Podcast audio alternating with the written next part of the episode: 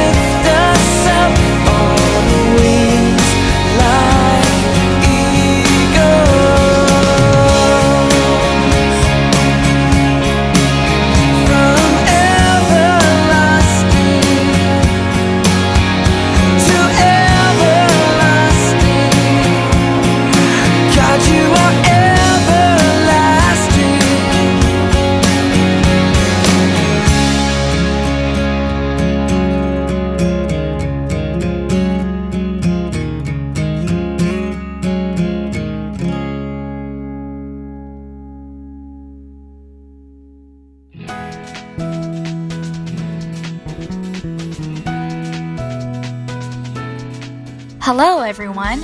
Welcome to another lesson in the series Christianese 101. I am your host, Don Chung. Today, we'll be talking about the word Emmanuel. Have you heard the word Emmanuel during a Christmas service and wondered what it meant? The word Emmanuel speaks of Jesus Christ. I'll read you a verse from the Bible that explains the meaning of Emmanuel very well. In Matthew chapter 1, verse 23, it says, Behold, the virgin shall conceive and bear a son, and they shall call his name Emmanuel, which means God with us. As it says in the verse, Emmanuel means God with us. Then how is God with us? Jesus, who is one with God, came down to earth in a physical body to be with us. He showed how God was with us literally. Emmanuel is a compound word from two Hebrew words. Imen means with us, and El means God. In the beginning, God created the Garden of Eden and placed Adam and Eve there that we may be with God and God with us. However, due to Adam's sin and the nature of sin leading to death, and with sin and death in us, we were not able to be with God. Because of our sin, if we drew closer to God, we had to die. But in spite all of this, God bestowed grace upon us. He chose Israel to be his nation and allowed them to build a tabernacle, and God has dwelled with them in the tabernacle. But hold on, some people might wonder what is a tabernacle? A tabernacle means tent, where the Israelites give their sacrifices between the period of them wandering in the wilderness to Solomon's building of the first temple. This tabernacle also represents God residing with his people. God, who has resided in the inner sanctuary or the Holy of Holies, came down in a physical body as the Messiah. That is Jesus Christ. When we couldn't be with God because of our sin, we were able to be with God through Jesus Christ. And the veil between the inner sanctuary and the rest of the tabernacle was torn in two when he died on the cross. But Jesus couldn't stay here with us forever. He had to go back to God the Father to prepare a place for us to be together. That is why Jesus went back to God, then sent us the Holy Spirit. The Holy Spirit dwells or tabernacles in individuals who declare Jesus Christ as their Savior and becomes Emmanuel, God with us.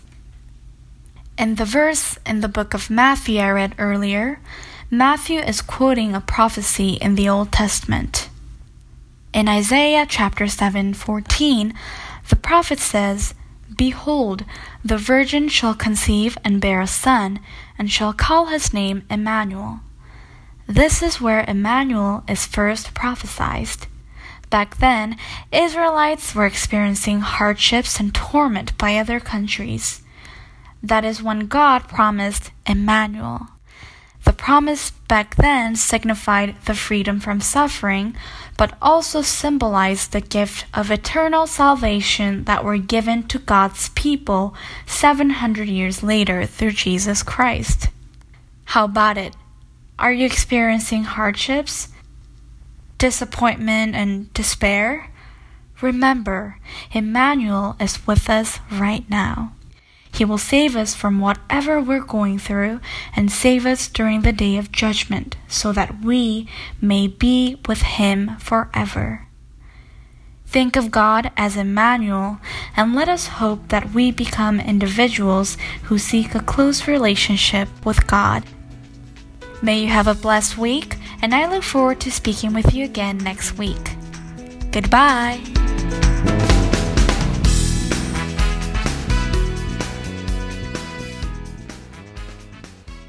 Sign shall be given, a virgin will conceive, a human baby bearing undiminished deity. The glory of the nations, a light for all to see. and hope for all who will embrace his warm reality.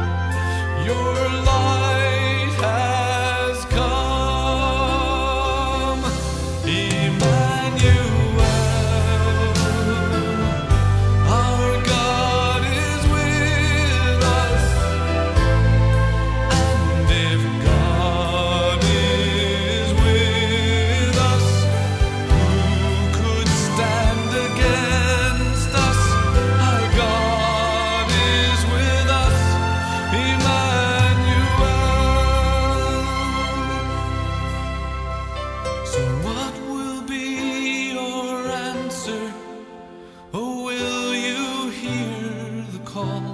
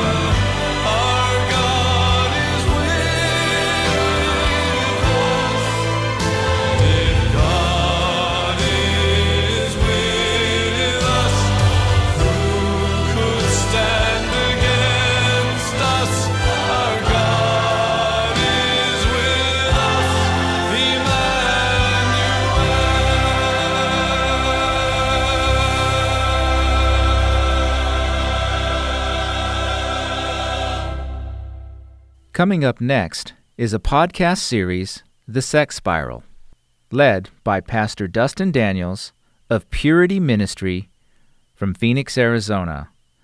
The program addresses sex with biblical grace and truth, without the shock value, and is a resource for anyone looking for biblical answers to pornography, singleness, marriage, family, and children.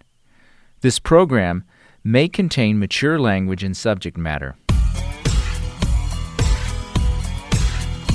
Welcome to God, Sex, and You, a daily discipleship podcast on healthy sexuality. Here's your host, Purity Pastor Dustin Daniels. Today is going to be a fun day. We learn the first trigger in the series called The Sex Spiral Forgiven and Free from Pornography. This material is a preview from my my new book, which will be released this summer from Ambassador International Publishers, along obviously with God's grace. Well, the sex spiral is the 12 triggers of pornography addiction. And we learned yesterday that these are not steps, these are triggers. And, and once we're triggered by our awareness, which is trigger number one, it's, it's being vulnerable to sin. We actually have choices. We don't have to keep doing what we've always done. We always have choices, and we don't have to stay where we are. we can pray, we can flee, and we can confess to exit the sex spiral. Or we can do all three of those things one after the other. This is part two of the awareness trigger, trigger number one. And today I'm going to share two stories from my own life practically. How does this stuff get done in real life? I'm going to share two stories uh, with you on how to do that. And you're also going to learn three things. Number one, how looking at someone or something often moves to seducing that someone or something. Number two, sexual sin escalates when it's not confronted and when it's not confessed. And number three, flirting can turn to violence because misplaced passion often does. So here's the lesson. Trigger number one. This is called awareness for part two. So, key point number five scientifically, your brain is flooded with what's called dopamine, D O P A M I N E, dopamine. So, there is a very real physiological change that happens in our brain chemistry when we start being triggered. Does God give us an example of how to flee in His Word? Genesis 39. Let's take a look at Joseph and the Potiphar's wife. Genesis chapter 39, verse 6. Joseph was a very handsome and well built young man, and Potiphar's wife soon began to look at him lustfully. Come and sleep with me, she demanded. She demanded, gentlemen. But Joseph refused, and he said, Look, my master trusts me with everything in his entire household. No one here has more authority than I do. He has held nothing back from me except you, because you are his wife. How could I do such a wicked thing? It would be a great sin against God. She kept putting pressure on Joseph day after day, but he refused to sleep with her, and he kept out of the way as much as possible. One day, however, no one was around when, when he went to do his work. She came and she grabbed him, demanding, Come on, sleep with me. And Joseph tore himself away, and he left his cloak in her hand as he ran from the house. Now, I'm waging my bets. Most men would not turn down the opportunity to sleep with a beautiful, powerful woman. However, Joseph did. He ran. It certainly is possible. God shows us this, right? So, key point number six is Joseph ran. He didn't think. Joseph ran. He didn't think. Third and fourth blanks. He didn't ask questions or quote scripture. He ran. Why did he not ask questions or quote scripture? Because he knew that if he were to try to think, okay, what's that verse? First John 1, I'm supposed to cut, oh, wait, uh, no, it's just easier to run. That's the whole point. Right? Flee. Now, Joseph made a huge mistake to get to this point, right? Joseph, he didn't talk to his boss. He should have talked to Potiphar you know, it's he didn't tell him his wife was flirting with him. Now I know that's an awkward conversation, especially when this guy's a slave, right? He's in a no-win situation. Uh, Potiphar, can I talk to you? I know I'm a slave, but your smoking hot wife is uh, she's flirting with me. And she's demanding that you sleep. Uh, he would have been killed or put in prison. The, the, the guy's a slave.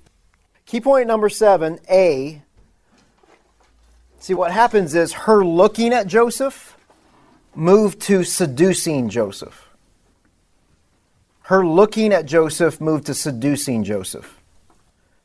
7b, sexual sin always escalates when it's not confronted. Always. 7c, flirting turned to violence because misplaced passion always does, often does. So you see, as you go back and you guys will read this story, you'll see that this woman most likely had a history, and you'll see the escalation of her sin towards him. It's fascinating. So how does how does fleeing work in the real world? Some of you may go, ah, well, that, that's Joseph. He's a saint. How's this really work?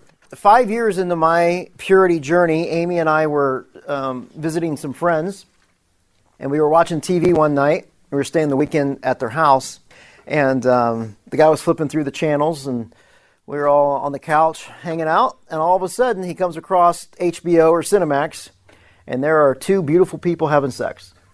Is he a believer? Uh, no, they're not believers. And I'm going one second, two second, three seconds, and I'm going, um, shouldn't I'm thinking to myself, shouldn't he be changing the channel by now? And all of a sudden, his 16 year old daughter goes, "Oh my!" And I went another second, and another, and all of a sudden he starts laughing. His wife starts laughing, and what seemed like an eternity was like six or seven seconds. And all of a sudden, I literally jump out of the couch and go straight to the spare bedroom. And Amy walks in a few minutes later and she's kind of got this smirk on her face. And, and I'm thinking to myself, how do you think the breakfast conversation is going to go tomorrow? But see, it, it wasn't like, it, it was over the, the five years into my journey, it's that it wasn't like I didn't want to stay because the old Dustin wanted to stay. I wanted to watch that. But I don't know what happened, guys. You spend five years in God's Word doing the very things that, that I'm showing you here with the purity plan, and all of a sudden, it was a physiological response. Boom! And you know what? Breakfast conversation wasn't that bad. Nothing was ever said. Most importantly, I honored God and I honored Amy. Ten years into my journey, some of you older guys may remember this. So I walk into this restaurant, and all of a sudden, I've got three or four very young ladies with no clothes on looking at me. They had barely anything on. I, I'm meeting a friend, and everywhere I looked was another naked waitress, almost naked. It doesn't matter. And I'm going, um, so I'm thinking in the back of my mind, like, I'm going to kill this guy. And this guy's a pastor. So I look back at the hostess, and now, whatever my face is, they're mad at me because the way my, so they've got scowls because I'm judging them, you know, that kind of thing. And all of a sudden, I turn around and I just walk out. And I call my, my buddy and I go, Is this some kind of sick joke? What is wrong with you? He's like, What? I said, I, was just at the restaurant. He goes, Well, good. I'm here having an appetizer. Where, where are you? I said, You're at the restaurant with the virtually the naked women? Silence. What restaurant are you at? I looked at the sign and I told him. Silence on the phone. And all of a sudden he goes, You went in there? yes,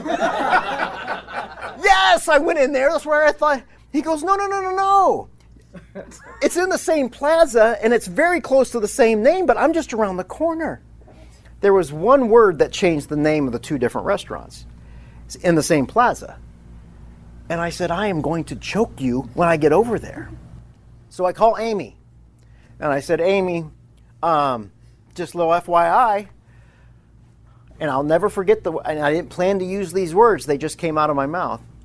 I've seen more skin today than in a decade or so.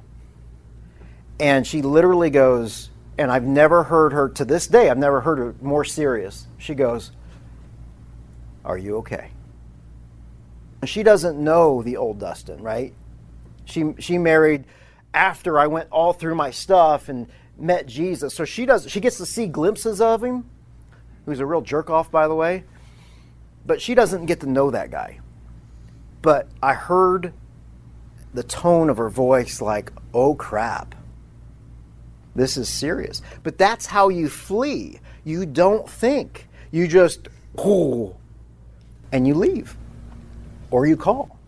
Confession is the other way to exit the trigger. 1 John 1 9, if you don't have that highlighted in your Bible, make sure you do. 1 John 1 9. If we confess our sins to him, he is faithful and just to forgive us our sins and to cleanse us from all wickedness. So, confession changes everything. And that's one of the, the main keys to these small groups is that to confess your sin on a weekly basis is it's like putting you on the HOV lane to purity, man. You're releasing yourself from wickedness. Look at the verse. If we confess our sins, he's faithful to forgive our sins. So this is a vertical forgiveness. Every time you ask for forgiveness, God is going to forgive you. He is faithful and just to forgive us our sins and cleanse us from all wickedness. Another confession verse is James 5:16. Make sure that is highlighted in your Bible. So if that's the vertical, if 1 John 1 9 is the vertical confession to God, James 5:16 is this horizontal confession to other people. And James 5:16 is the verse that will change your life in this room and during this study and for the rest of your life. James 5:16 says, "Confess your sins to one another and pray for one another that you may be healed." So the first thing to do is to confess your sins to one another. Well, why do we want to do that? So you can have your brothers pray for you around these tables. Not that I can make you do anything or your table leader can do anything. If you would take the opportunity when we break into the small groups and confess your sins, then your, your brothers will pray for you. Why is that important? Because we have to keep reading the verse, right? This is where healing begins. Confess your sins to one another so that other men can pray for you. Why? So that you can be healed. This is where healing begins. Key point number seven confession is where healing begins. Confession is where your healing begins. So, what happens if you choose not to flee or confess to a trusted friend? The next thing that happens is you're going to move down this spiral and you're going to start thinking unhealthy self thoughts. You're going to have an unhealthy thought life. You may not even recognize that you do it. But there's a, uh, think of it as an audio CD that begins to play in your head. And we'll get to that next week of why it is that you talk yourself into not calling someone. Why, why do I want to try to control this and, and do it myself instead of reaching out?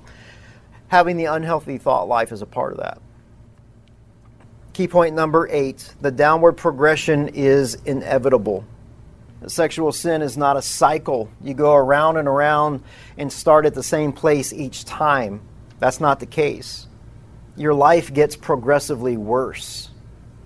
Every time you go around it, it becomes more depraved. The sin becomes more serious and it becomes more, more evil, so to speak. You become morally corrupt.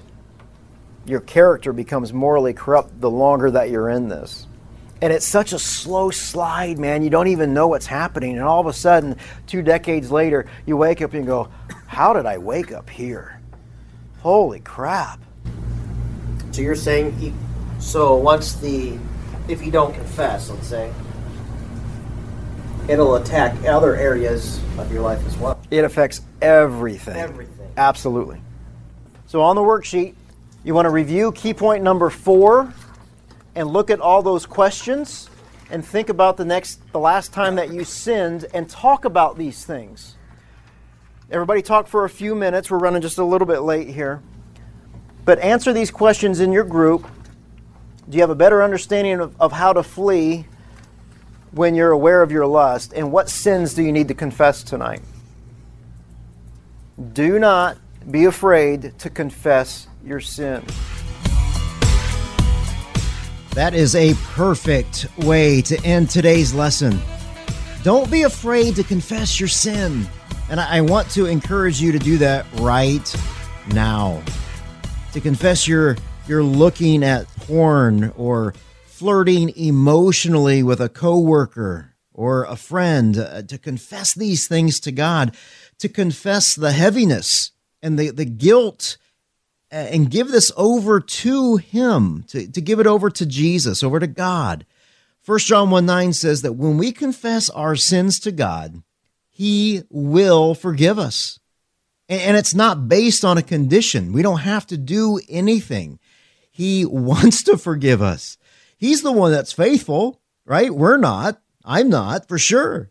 And he longs to forgive us for for looking at pornography. And he's not going to judge us your pornography has already been judged by Christ who bore your cross.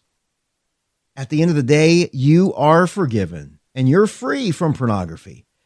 Uh, you just don't know it yet. And from a spiritual perspective, it's by the blood of Jesus Christ.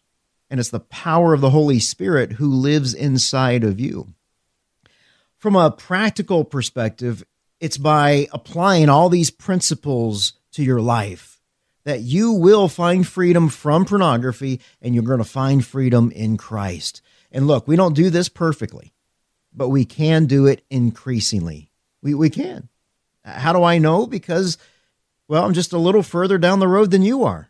I mean, that's it. I, and I just want to, I just want to show you the way. I just want to point you to Jesus. You know, it's, it's by God's grace that I've been free from the bondage of pornography for 13 years. Well, how's that possible? Well, because I'm, I'm following Jesus. And, and ultimately, this journey towards freedom in Christ is about trust. It really is. We can trust and do it His way, or we can keep doing it our way, right? According to the Journal of Adolescent Health, prolonged exposure to pornography it it diminishes trust in your marriage. And my experience is that it it diminishes trust in every relationship, just not in your marriage, but every single one, especially in God. And this is just another reason I believe it's so important to protect all of your devices, your laptops, your tablets, your phones with Covenant Eyes internet filtering software. I've been using it for years and man, I, tell you, I just I, I see how it does reestablish trust in the marriage. It reestablishes trust with your spouse, with your children, and um, it also establishes trust in God, knowing that this is a tool that you're going to use in your toolkit to uh, walk alongside freedom. Well, thank you so much for. I'm your host, Dustin Daniels. And if you're in Phoenix, let me invite you to our weekly community group. It's for men, it's for women, husbands, wives, singles, divorced. Everybody is welcome. And you're invited to listen to God with us every Tuesday night at 7 p.m. We're at Northern Hills Community Church in North Phoenix. If you're a Twitter person, you can follow me on Twitter at Purity Pastor. And if you have a question for me, go to dustindanielsradio.com and uh, email me your question. The apostle Paul writes in 1 Corinthians 4:20, "The kingdom of God isn't just a lot of talk. It's living in God's power. That's the power that lives inside of you. The Holy Spirit living inside of you. It's the very name and the shed blood of Jesus Christ, our Savior God. I love you and look forward to our time again. Have a great weekend.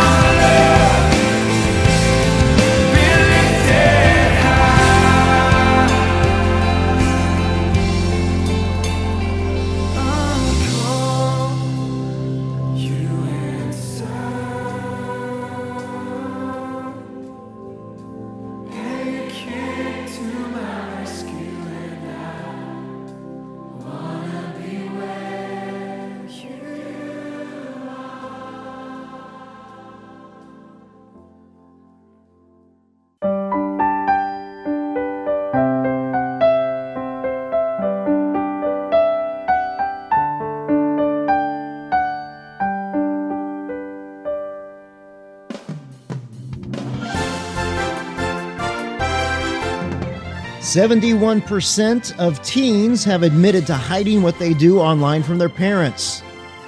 This is just one of the many, many reasons I believe it's so important to protect all of our devices with Covenant Eyes. I've been using it for years, and if you do not have protection on all of your uh, computers and cell phones and tablets, let me encourage you. Visit covenanteyes.com today. Receive a 30 day free trial when you use my name, Dustin Daniels, with no spaces in that promo box.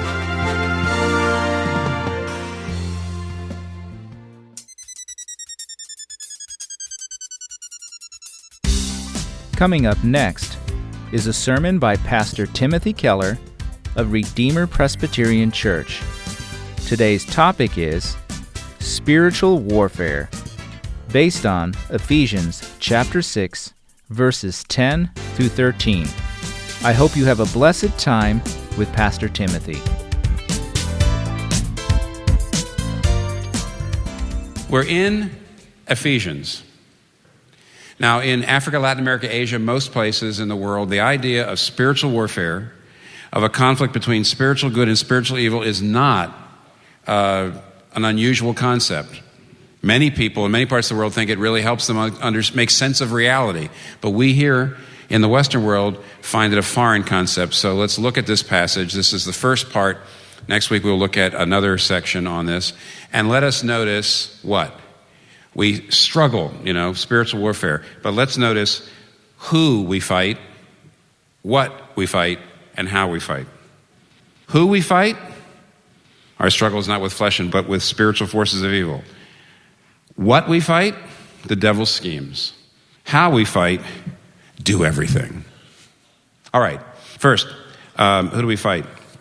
Yeah, you see here in verse 12, our struggle is not against flesh and blood, but against the rulers, authorities, powers of this dark world, and against the spiritual forces of evil. Now, when Paul says this, and he says, we wrestle not against flesh and blood, he doesn't mean that uh, we don't wrestle with any flesh and blood version of evil. He's not saying that, that evil doesn't take flesh and blood form. He, uh, he has struggled with people who imprisoned him and who flogged him and who, uh, you know, stoned him. So he certainly uh, opposed flesh and blood evil. But what he is saying is we wrestle not only with flesh and blood evil, that when evil takes flesh and blood form, uh, war and cruelty and violence and greed and strife and racism and crime and poverty, when it takes those uh, flesh and blood forms, he is saying they participate in something that's above and behind and beyond that is more than merely human and natural. That the flesh and blood behind it is something that's not flesh and blood. And until you recognize that dimension of evil in the world, you will not be able to understand its depth and its pervasiveness and its intractability. So, that's what he's saying. Now, here in the West, modern Western world, we have trouble with that. Because the modern Western mindset is this that everything has a natural cause, and therefore everything has a scientific explanation. If everything has a natural cause and a scientific explanation, then crime and violence and greed and racism and war and cruelty, all those things must have a natural cause. And what is that natural cause is then? We say it's bad psychological factors, you were not raised right, you weren't educated right, or bad sociological factors, bad social systems. And we say, there's got to be a natural cause to all this, and we can figure it out and we can fix it. That's the Western mindset. But it's wearing thin.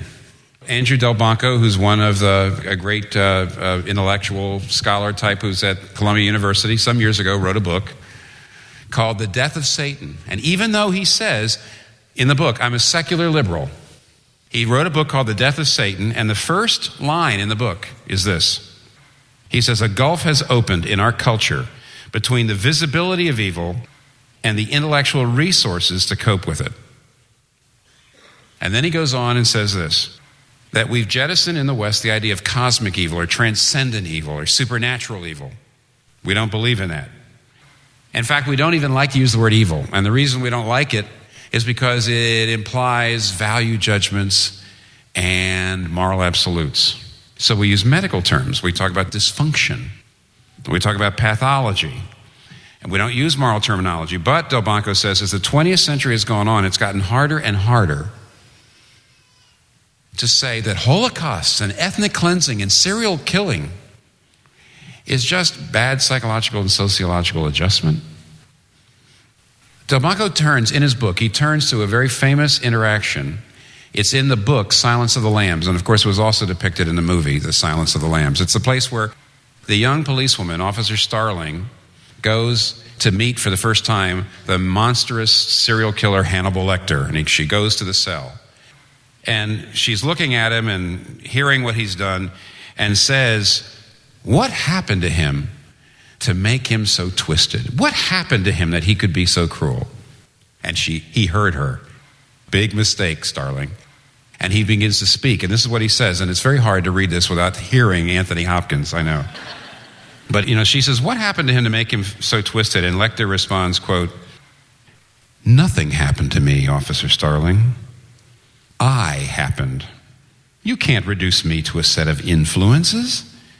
You've given up good and evil for behaviorism, Officer Starling. You've got everyone in moral dignity pants. Nothing is ever anybody's fault. Look at me. Can you stand to say, I'm evil? And Delbanco, who's quoting this, says, Modern people, the modern West, cannot answer the monster's question. And he's right. He says, as the 20th century has gone on, well, we said 100, 150 years ago that all evil has got natural causes, uh, scientific causes, psychological, social causes. He says it's wearing thin. You know, one of the things we used to say is that uh, racism and violence comes from a lack of education, a lack of civilization, a lack of culture. It's only primitive, uncivilized, uneducated people are like that. And then we had World War II.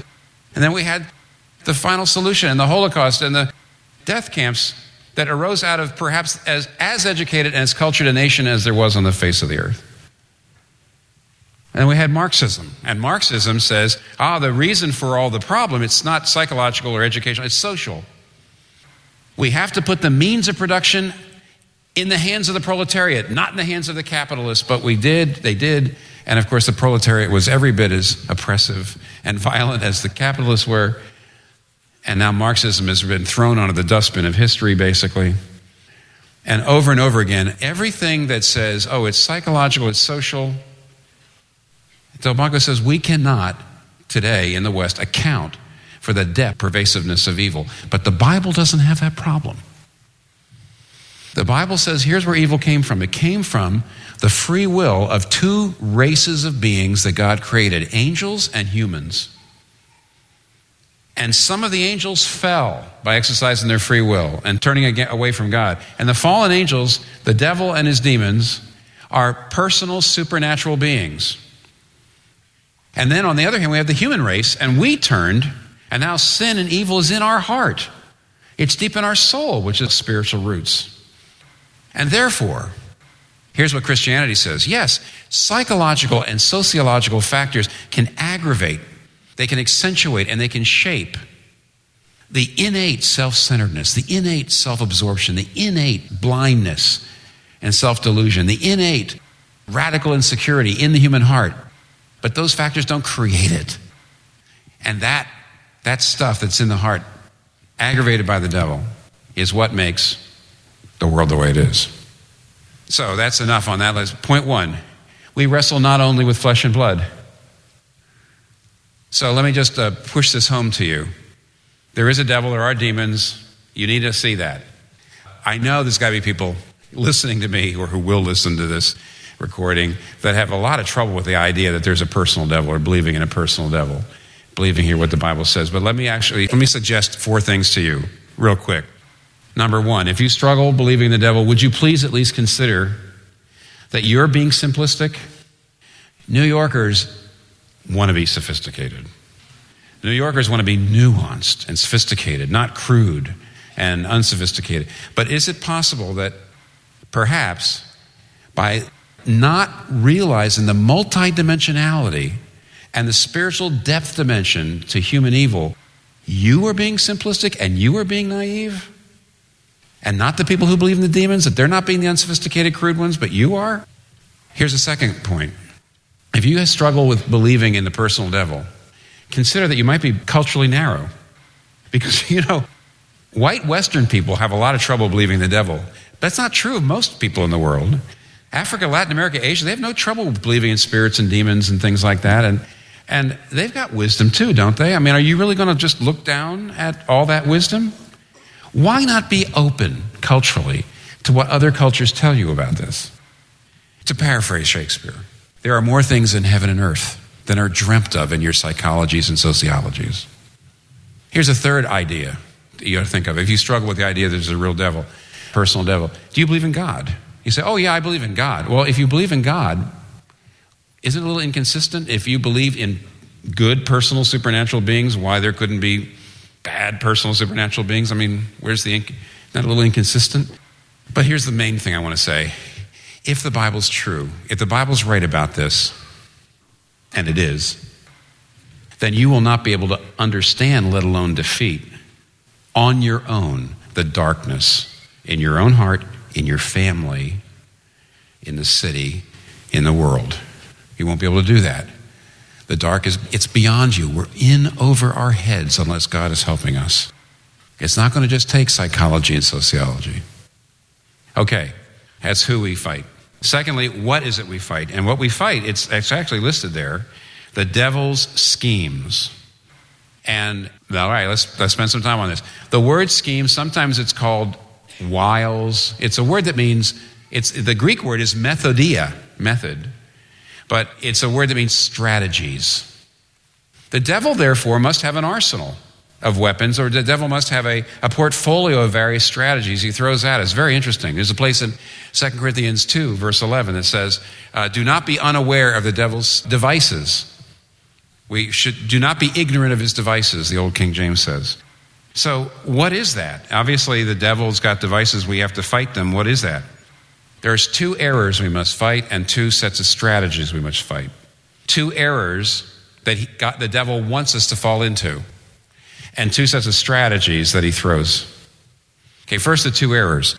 Now, the two errors are actually inferred. You can infer them from the balance of what Paul is saying to us about the demons and the devil. On the one hand, he doesn't want us to overestimate. On the other hand, he doesn't want us to underestimate their power. So, for example, he doesn't want us to underestimate the power. You know, it says our struggle is not with flesh and blood. The word struggle there is not the normal word for struggle. It's a word that actually means wrestling with your bare hands on the ground. You know, if you're shooting arrows at somebody, that's a battle. And if you're fighting them with a sword, that's a battle. But when you get to the place where you're on the ground wrestling with your enemy with your bare hands, that's the most desperate life and death close moment. And that's the word Paul de- deliberately chooses to talk about the spiritual warfare. And then look at the words he uses. Why doesn't he just say demons? Instead, he says the rulers, the authorities, powers of this dark world, spiritual forces of evil. He's trying to show us how formidable they are. He's just racking up these impressive words. He's trying to show us do not underestimate them. But, on the other hand, he actually says don't overestimate them. Be strong in the Lord, meaning, you know, don't be afraid. You know, don't run. Don't be cowardly. And then he says at the end, he says, For when the evil day comes and you've put on the full armor of God and you've done everything I'm telling you to do, you will stand. He doesn't say you might stand, he says you will stand. Expect success.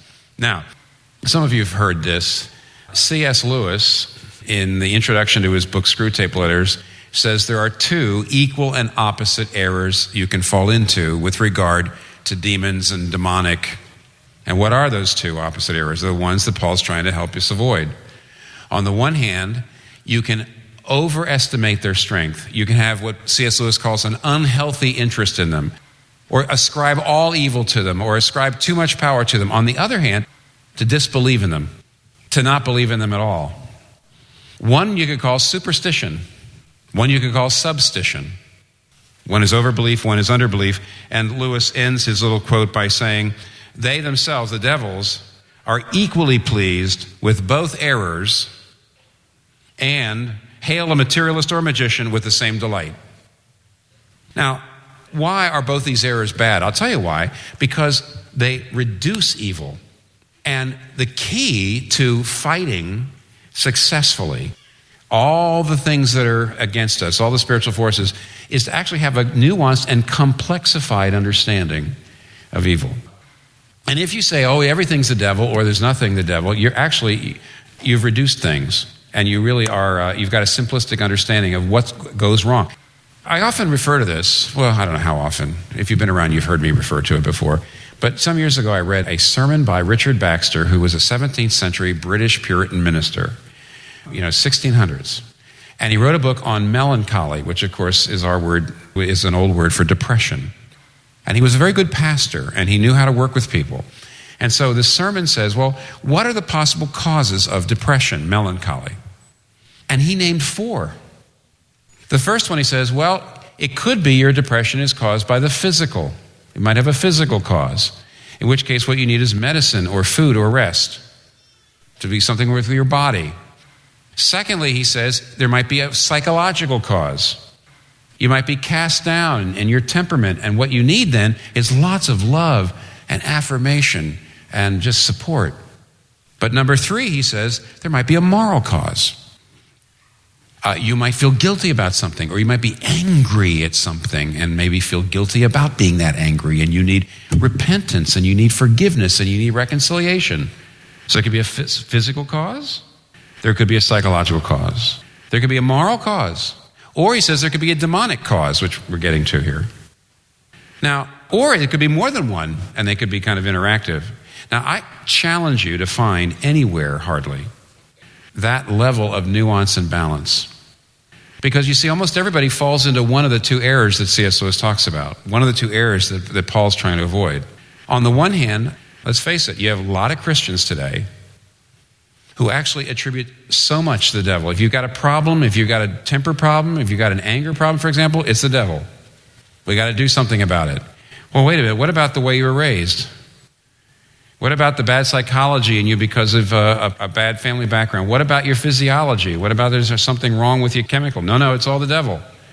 See what you're doing, or or maybe you're angry because you're refusing to forgive somebody, and that's a moral issue and not a demonic issue. See, on the one hand, you've got believers, you've got Christians that are attributing too much. They're like, actually, weirdly enough, they'd be upset to hear that, but they're like magicians, according to, to Lewis. In other words, everything is magical, everything is occult, everything is demonic. On the other hand, you've got what we have mainly in New York, and that is we don't believe in it at all. We give up on the whole thing. The whole idea is kind of silly. Both errors equally please the devils. They hail both with equal delight. Why? Because you're really not able to see all that they're throwing at you, all that life is throwing at you. Most people are, you can see, most people, if you're discouraged, depressed, there's a super spiritual approach, it's all the devil. There's an under spiritual approach, it's, you know, it's, you just give a person medicine. It's, you know, it's a psychological and the physical, it's never the moral or the demonic. Oh my goodness, but uh, Richard Baxter was biblical. Paul is being biblical. Are you being conformed to one of these errors? Stay out of them. It's part of the method, it's part of his devices. Stay out of those two errors. But now, secondly, understand the two categories of lies. The devil, you know the word devil here? Put on the full armor of God so you can take your stand against the devil's schemes. There's two words usually used to, to talk about the devil. This is probably the most common one. It's the Greek word diabolos, and you say, oh, yeah, I know that word, diabolical. But maybe you don't, because the word diabolos is a verb, and this is a noun form of a verb, and the verb means to lie and slander. Now, you need to understand this. You need to get away from the error that we're too skeptical. That is, here in the West, we don't think the devil's ever involved unless the person's head is completely turning around, they're turning green, and they're vomiting. then, well, maybe that is the devil. You know, perhaps. Because the devil got in there somehow. The main way the devil works is he's a liar. The word devil means a liar, it also means a slanderer. John White wrote a book years ago, Christian counselor, and said, Here's how the devil works. Take a, a, piano and open up the top and sing a note into it. And whatever string that note, your voice is attuned to, you know, most of us don't have perfect pitch, so we have no idea what note we're actually singing, but you can find out. Open up the top of the piano, sing a note in, and a particular note, a string will vibrate. It's the string that's attuned to your voice. You haven't even touched it. You haven't touched the key, you haven't touched it, and yet it's vibrating to your voice. That's what the devil does. The devil cannot make a good person bad, the devil makes a flawed person worse. The devil plays on what's already in you, he aggravates what's already in you through lies. And that's the reason why, for example, it says in Ephesians 4, we actually saw it some weeks ago don't let the sun go down on your anger. Don't give the devil that kind of foothold. If you're bitter, that gives him the ability to aggravate and press you and push you. You've given him a foothold. It says in 1 Timothy, don't put a young man into the eldership because he might get puffed up with pride and fall into the snare of the devil. Pride helps you fall into the snare of the devil. Eldership because he might get puffed up with pride and fall into the snare of the devil. Pride helps you fall into the snare of the devil. Now, there's two ways in which Satan's lies, he says things to you. It doesn't necessarily mean he literally says things to you, that you actually hear a voice. Who's that? But rather, what he does, he stimulates talk that goes on in your heart. Eldership because he might get puffed up with pride and fall into the snare of the devil. Pride helps you fall into the snare of the devil. And there's two basic categories of those according to the Bible temptation and accusation. Now, listen, by the way, from here on to the end, you might get inspired, but I'm actually here to instruct and convict. So I want you to listen. I'm trying to be very, I'm going to be specific as I can in the next five minutes. Eldership because he might get puffed up with pride and fall into the snare of the devil. Pride helps you fall into the snare of the devil. Temptation and accusation. Temptation essentially gets you to have too high a view of yourself. So you go and do things you shouldn't.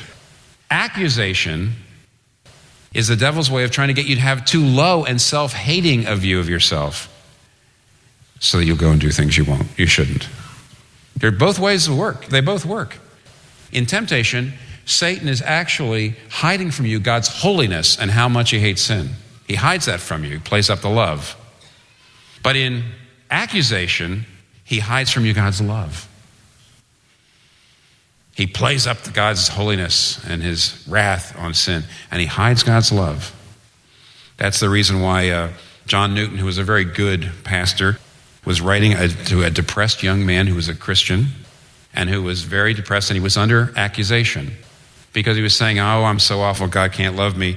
And John knew he was under accusation. So he wrote this He says, You cannot be too aware of all your inward and inbred sins, but you may be, indeed, you are, improperly affected by them. And here's his main point You express not only a low opinion of yourself, which is certainly right, but you also express too low an opinion of the person, work, and promises of the Redeemer, which is certainly wrong. Now, you say, well, how does this work exactly? Temptations, accusations are basically lies, things that Satan leads you to think in certain ways and moves you to do what's wrong. One, through overview, too high view of yourself, too low a view of yourself, too high view of God's holiness, uh, too low a view of God's holiness, and too high view of his love, too low a view of his love, and too high view of his holiness. How do those lies work? If you get a book by Thomas Brooks, also a 17th century Puritan, a peer of, you know, contemporary of Richard Baxter, Thomas Brooks wrote a book called Precious Remedies Against Satan's Devices. I have chosen, he's got 50 or 60 or 70, but what I've done is I've chosen just a few from the temptation category and just a few from the accusation category, just to give you the sense of how this works. So, for example, he says, How does Satan tempt us? Here's eight devices. Ready? Listen. I'll give you the device and then I'll sometimes give you the self talk that you might be saying to yourself. The first device is he shows you the bait and hides the hook, which means he gets you to look at the short term pleasures of what this would do and hide from yourself the long term misery of what will happen. Come on, you know that one. You don't know that one? Here's number two by getting you to rationalize sin as virtue. I'm not really greedy, I'm just thrifty. I'm not really nosy, I'm just concerned. I'm not an alcoholic, I'm just sociable. Number three, by showing you the sins of, the, of Christian leaders. So you say to yourself, he did it too. Nobody's really that pure. Number four, by overstressing the mercy of God. So what you say to yourself is, do it. God will forgive you. That's his job. Number five, by making them bitter over suffering. So what you say is, I've suffered, I deserve this. By the way, you know one of the one of the reasons that powerful prominent men always are having these affairs? Because what they say to themselves is nobody knows how hard I work and how many sacrifices I make, so I deserve this. That's temptation. See? Here's another one. By showing Christians how many bad people seem to be having great lives. And so the self talk goes like this I might as well do it. Playing by the rules doesn't pay off. And I'll just give you one more. Uh, This is only seven. The seventh one is by getting you to compare one part of your life to another. Look, I'm very good over here. I'm very good over here. I do all that. I do all that. It's okay that I do that. In fact, you want an extreme form of that? Mafia hitmen. I'm good to my mother. Okay, I kill people. But I'm really, really good to my mother. That's I'm not a joke, by the way. I mean, I knew you'd laugh. That's why I told you, but it's not a joke. Well, what about accusation? Here's four from the, af- the accusation arsenal. How does Satan accuse us? By causing us to look more at our sin than at our Savior. By the way, you know, all the parenting books will tell you that if you give your child one compliment for every one criticism, if you give your child one criticism for every one compliment, the kid's going to grow up hating themselves. They're going to grow up hating themselves. You need to give four or five compliments for every criticism because the criticisms really lodge and the uh, compliments don't. Uh, and there's reasons for that because the biblical reasons for that is we know there's something wrong with us. And so you've got to have a lot more compliments than criticisms. In the same way, what Thomas Brooks says is for every one look at your sin, you need to take five looks at your Savior, and the devil makes sure that doesn't happen. Number two, under accusation, by causing them, talking about Christians, to obsess over past sins that have done damage that can't be undone. Number three, by making Christians think that the troubles they're going through must be punishments. So you say, this wouldn't have happened unless God was mad at me. Number four, by making people think that the inner struggles and feelings they have, Christians couldn't possibly have. So you say, if I were a real Christian, I wouldn't be having these thoughts and desires. Do you recognize any of these? He's playing you. He knows what strings you've got, and he's vibrating them. You must not be unaware of his schemes. You must understand what he's out there doing. That's what we're fighting the schemes of the devil. Now, number three, how do we fight? Yeah, you said, boy, you haven't left much time. No, I haven't. And it's partly because of the little bit of artificiality. I've, we've broken the part of the text on spiritual warfare into two sections. This section basically gives you the problem, and next week, the full armor of God, what that is, brings you the solution. But I can tell you two things, and it's the good thing about the fact that I have to, I don't have that much time, and it, most of this is next week, is it forces me to be concise right here. And that's helpful to everybody. Here, I'd like to tell you two things you must do if you are going to fight successfully. All these things that are being thrown at you. The one is know what particular devices Satan uses on you. I will never forget the first time I read Thomas Brooks' Precious Remedies Against Satan's Devices. And he's got all of these devices, and basically they're forms of self talk, little things that you say to yourself in your heart on your way into doing something wrong. And I'll never forget how surprised I was that I remember three of them were things that I used to say to myself, always say to myself, and they always led to disaster. And I just finally got rid of them. I said, I never say that to myself anymore. When I start to think that, I said, that's a dead end, forget that. You know, disaster will happen now. So I no longer go there. And I realized that, that basically Satan had stopped trying those out because I'd gotten wise to them. And I found three more. So he's not stupid. He moves around, you know? He says, okay, okay, they got wise to me on that. Those three, fine. Okay, I won't go there anymore.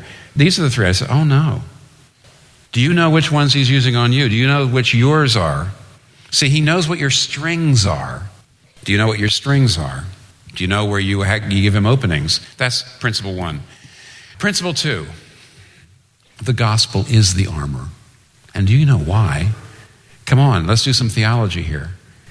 What are the two things that he does? Temptation and accusation. He either gives you an overblown sense of God's holiness and minimizes his love so you hate yourself.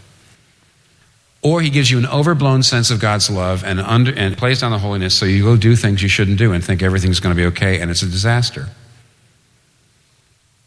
He turns you into someone who either is crushed by a sense of your guilt or doesn't have enough sense of a guilt at all. Now, if you believe you're saved by living a good life, if you believe what all the other religions say, and that is basically, "We'll find God, I will self actualize, I will be saved if I do these things and I do these things.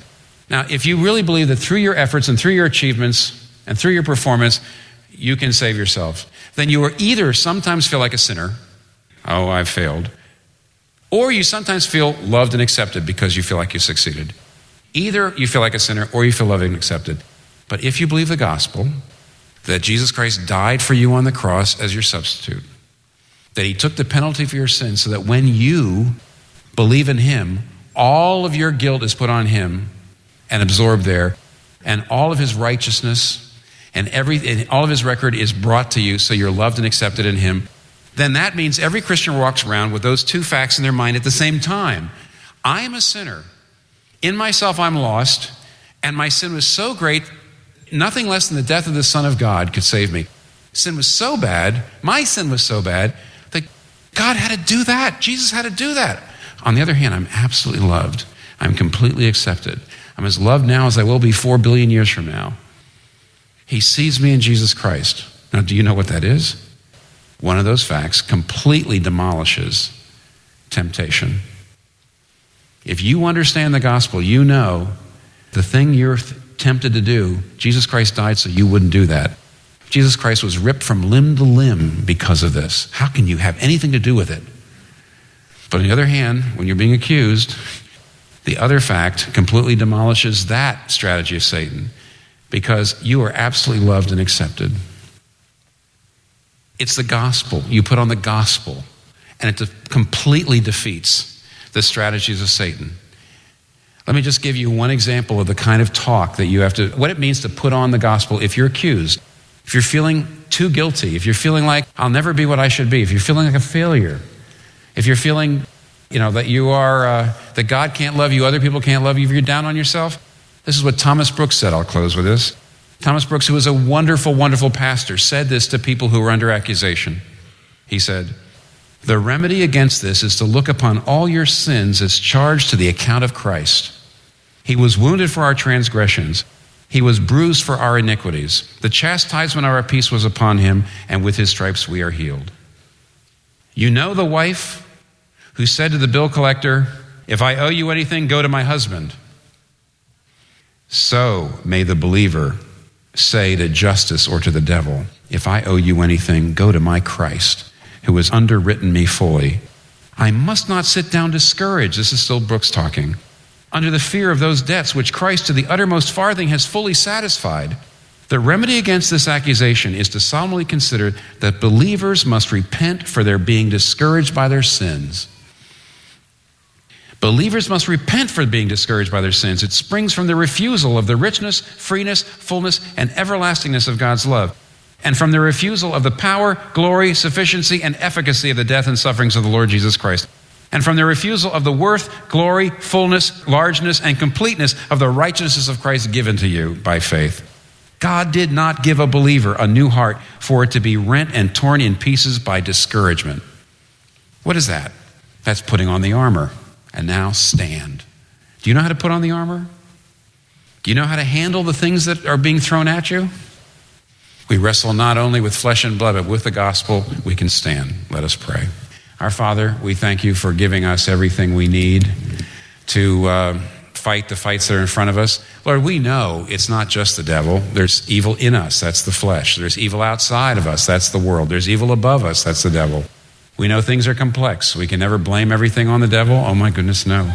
But we recognize the multidimensionality of sin. We recognize the spiritual dimension of it. We will not make the same mistake that our whole civilization has made for the last century of underestimating power of evil and seeing that we wrestle not only with flesh and blood, but in Jesus Christ, you disarmed the principalities and power when you died on the cross. As the book of Revelation said, that when you accuse us, we triumph over the accuser with the blood of the Lamb. We pray, Lord, that you would teach us how to do that. Everybody in this room needs to find the ways in which devices are being used against them and to use the gospel in the peculiar particular ways they need to. Give him that wisdom, for we ask it through Jesus. In his name we pray. Amen.